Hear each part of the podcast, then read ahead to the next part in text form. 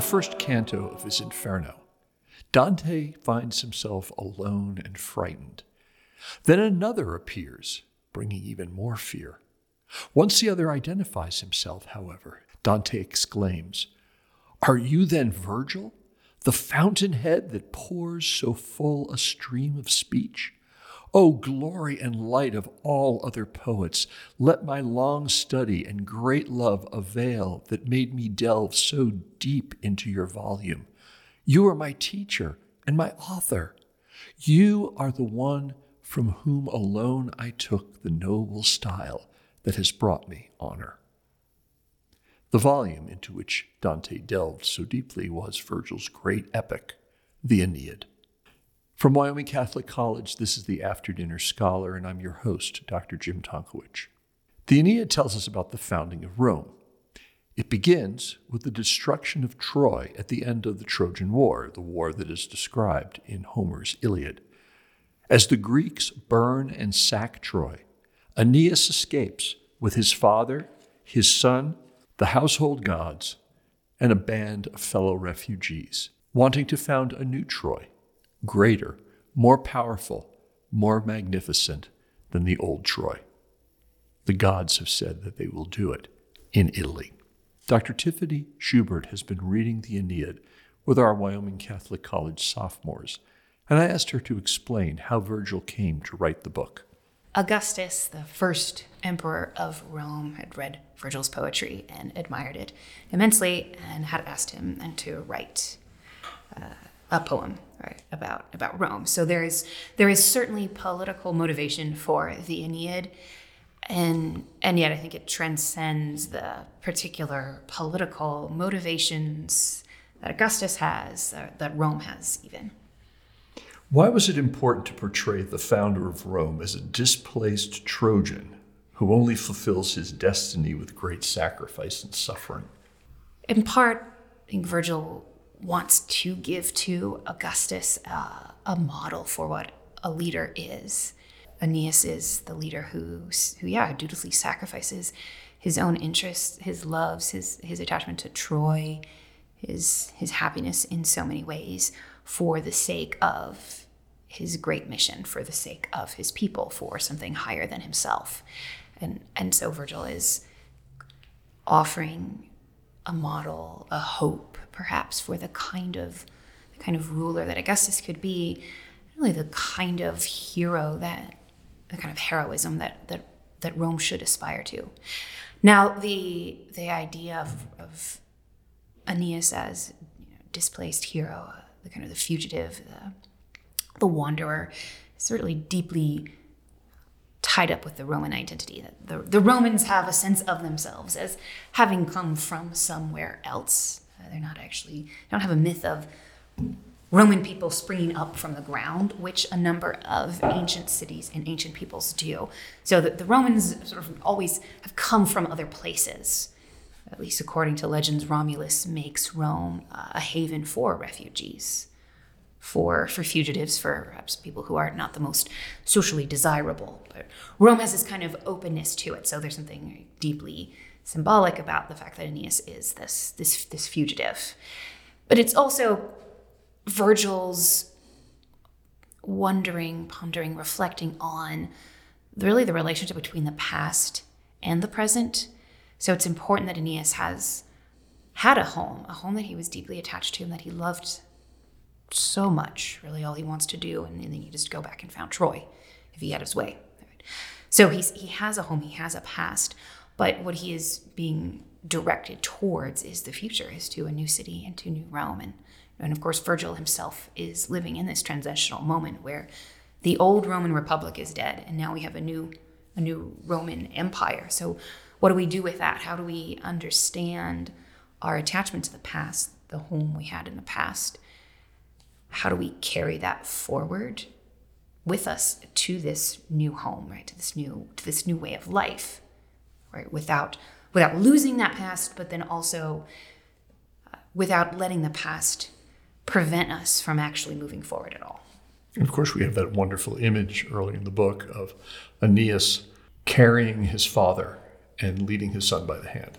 That's right. It's this archetypal scene. And actually, when I teach our Roman class, I, I almost always begin with that image as an image for, for our curriculum, for the class, for, for Rome itself. It's just such a potent image of that bringing the past with you, literally carrying it on your shoulders. So that, that, that reverence, that pietas towards towards the ancestors, towards those who have gone before, but but oriented and directed towards the future. Right? You bringing the past and its and its goodness into the future, so that Aeneas is has Ascanius with him, orienting himself towards that. So we present this idea to the students as well. And we're we're here endowing them with a sense of the wisdom of the past, with the heritage of, of the Western tradition. But we're, we're granting that to them or giving that to them, bestowing that upon them, not so that they just right, go and they, you know, they don't refound little Troys, right? But they, they go out into the world and bringing the tradition with them and finding uh, new ways, you know, establishing, establishing Rome. You use the word pietas. Aeneas is known throughout the book as pious Aeneas. What, what does that mean? I think when, when we moderns hear piety, we think immediately of religion. We might also think of, uh, seems like a kind of delicate or sort of fussy virtue. I think I don't, I don't know that we have a sort of noble associations with, with, with piety. For the, for the Romans, though, it is one of their central virtues. And piety is that virtue that takes over when you're in a situation in which you have an obligation to something, but that obligation is an obligation that you can never repay. So it's it's it's kind of related to justice, but it's in those occasions when justice is not sufficient. So you have a deep obligation to to the gods, of course, and you can't repay the gods ever. So you're just offering the gods pietas, that, that worshipful reverence, care, and concern. But you also have a reverence to an obligation to your family, to your parents, which you can't ever repay. You can't repay your parents for giving you existence. So you extend to them pietas. And then you owe pietas to the state, to the city, to the nation, to your people. And a debt, an obligation you can't repay. And so you you show pietas. And I think one of the very interesting facets that Virgil adds to, or at least presents in the Aeneid, is the idea of a pietas that's ordered towards the future. And I think that's one of the things we see in that image of Aeneas carrying Anchises and then holding Ascanius by the hand is that he has pietas towards the past, but he also has a pietas towards the future.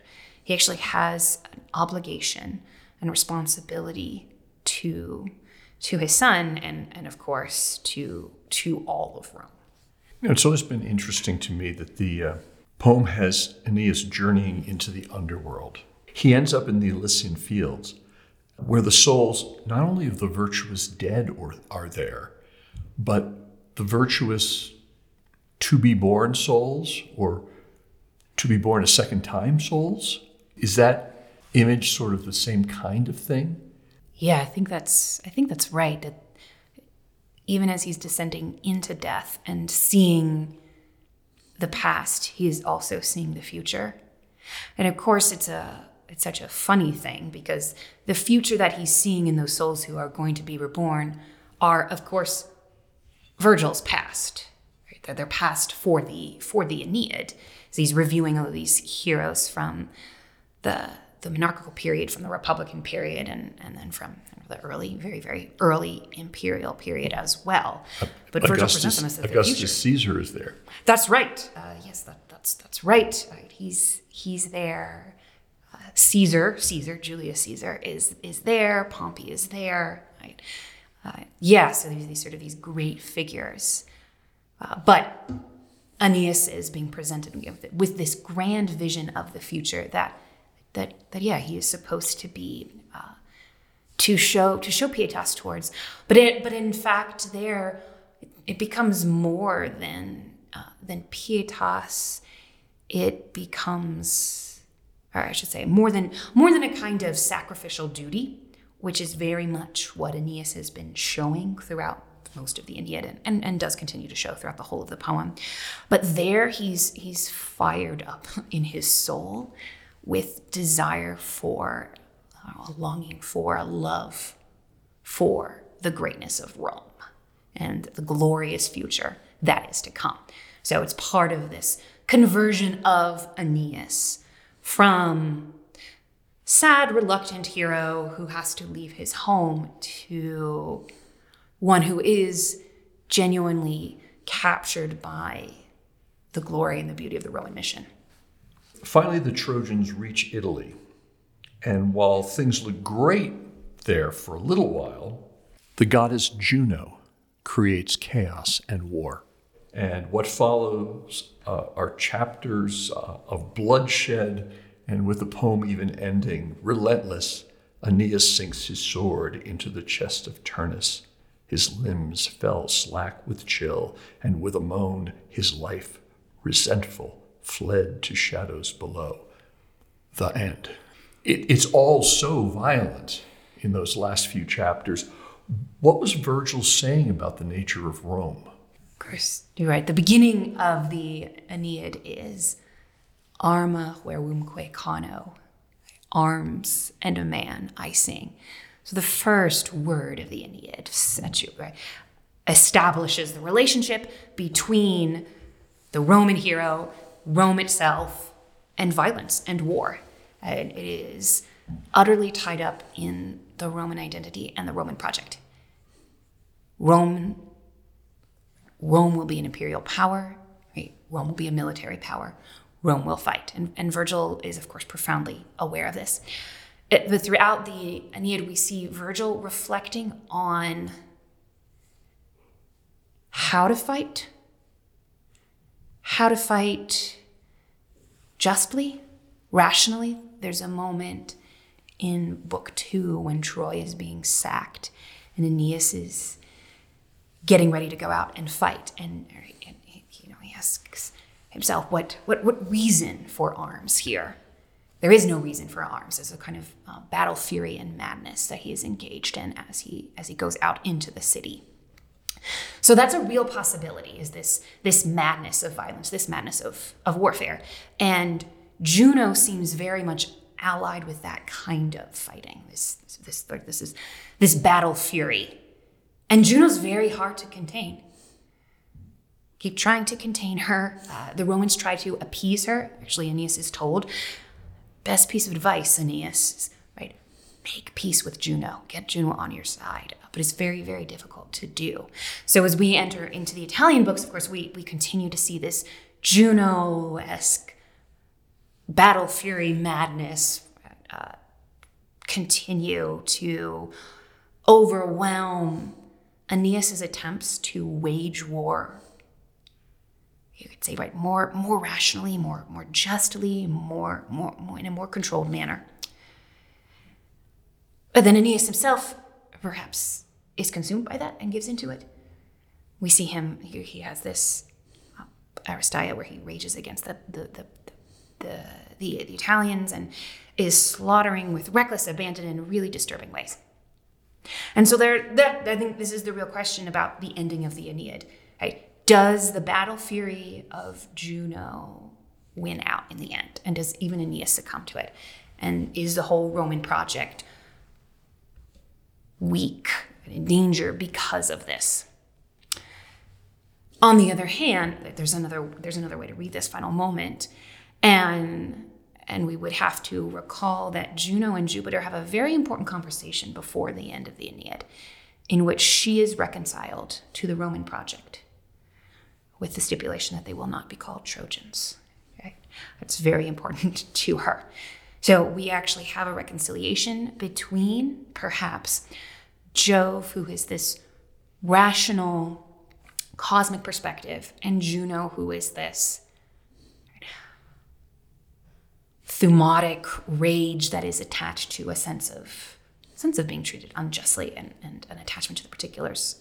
She loves she loves Carthage she does not love she does not love Rome, but she comes into Rome So maybe, or maybe Rome can somehow actually succeed in a kind of taming of Rome, or excuse me, like a kind of taming of Juno.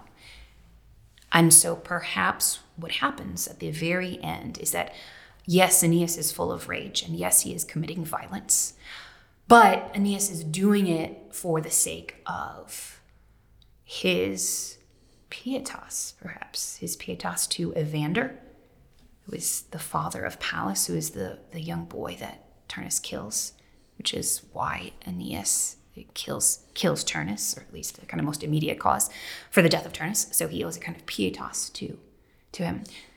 Aeneas also talks about basically offering Turnus as a kind of sacrifice to Pallas. So, and perhaps this is a an act of an offering, and offerings are, you know, are always violent, but an offering to the future of Rome itself. After reading the Iliad and the Odyssey, what do our students think about this Roman epic as, uh, over against the Greeks? Uh, generally, I have found that they love the Aeneid. Uh, there's something about Aeneas himself and the cosmos that he lives in that is that is familiar to us. Even even though he is an ancient poet writing in a very very different time, there's something about Aeneas that really speaks to us, and I think especially speaks to to Christians that that sense of one who is devoted to a cause higher than oneself and that one sacrifices for that cause and that and that one has a sense of uh, the goodness of others or working for the good of others which is is harder to see in someone like Achilles and and and, and maybe even Odysseus right in in some ways. And then Virgil's cosmos is very complicated and, and maybe not not totally consistent. But nevertheless, we have a sense that it is a cosmos that has order, that is that has a just order, that there's a, a, a plan, and not just the, the plan of Zeus in the Iliad for, for Achilles, but a cosmic plan for the whole world that uh, does, of course, involve the Roman Empire and the founding of, of Rome by Aeneas. But that sense of totality that that Virgil gives us, I think is it makes Virgil a really, really wonderful to read and and and ha- invites a kind of modern reader to feel at home in the cosmos of the Aeneid. C.S. Lewis wrote, quote, In a sense, Aeneas is a ghost of Troy until he becomes the father of Rome. All through the poem, we are turning that corner. It is this which gives the reader of the Aeneid the sense of having lived through so much. No man who has once read it with full perception remains an adolescent. Close quote. For Wyoming Catholic College, this is Dr. Jim Tonkowich.